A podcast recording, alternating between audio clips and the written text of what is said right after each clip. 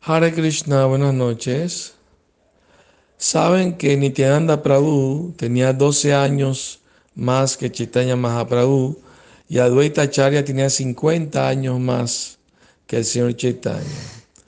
Así que el señor Chaitanya siempre lo trataba con mucho respeto y consideración a Advaita Acharya por ser tan mayor, ¿no? Pero Advaita Acharya no estaba muy contento con eso. Él quería que el señor Chaitanya lo tratara como, sus, como, como su sirviente. Entonces él ideó un plan para lograr eso.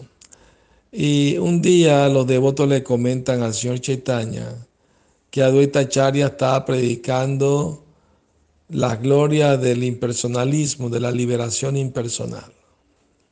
El señor Chaitanya, no puedo creer eso, Advaita Charya es un Vaishnava, no puede estar predicando eso. Y Nityananda Prabhu no, es verdad, lo escuché con mis propios oídos. Él estaba hablando del yoga de Patanjali y mencionando la liberación impersonal como lo más elevado. El señor Chaitanya se enojó muchísimo y le dijo a Nityananda, vamos ahora mismo a Shantipur a hablar con él, ahora mismo. Y se fueron a nado en el Ganges hasta Shantipur. Y llegaron a la casa de Vitacharya y Advaita Charya estaba sentado en, en la sana dando un discurso a sus alumnos, sus estudiantes. Y, le, les estaba diciendo, el bhakti está bien, pero superior es el mukti, la liberación. Cuando el señor Chaitanya escuchó eso, se enfureció como nada. Lo agarró por las barbas y lo jaló, haciéndolo caer del asiento. Y, y se sentó en su pecho, empezó a darle bofetadas. Tú me llamaste para venir aquí a divulgar el santo nombre de Krishna para salvar a la gente de Kali Yuga y ahora estás predicando contra de mí. ¿Qué comportamiento es ese? Y le daba bofetadas. Y, la esposa de Advaita, eh, Sita Takurani, vino, vas a matar al pobre anciano, por favor, para, para.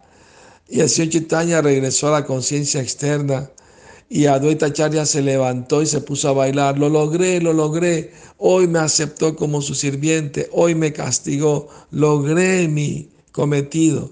Y el señor Chaitanya, eh, como regresó a la conciencia externa, preguntó, ¿he ofendido a alguien? ¿Dije algo que hirió a alguien? Y todos los estudiantes estaban confundidos. ¿ah? Pero los otros que sabían que era un pasatiempo se estaban sonriendo.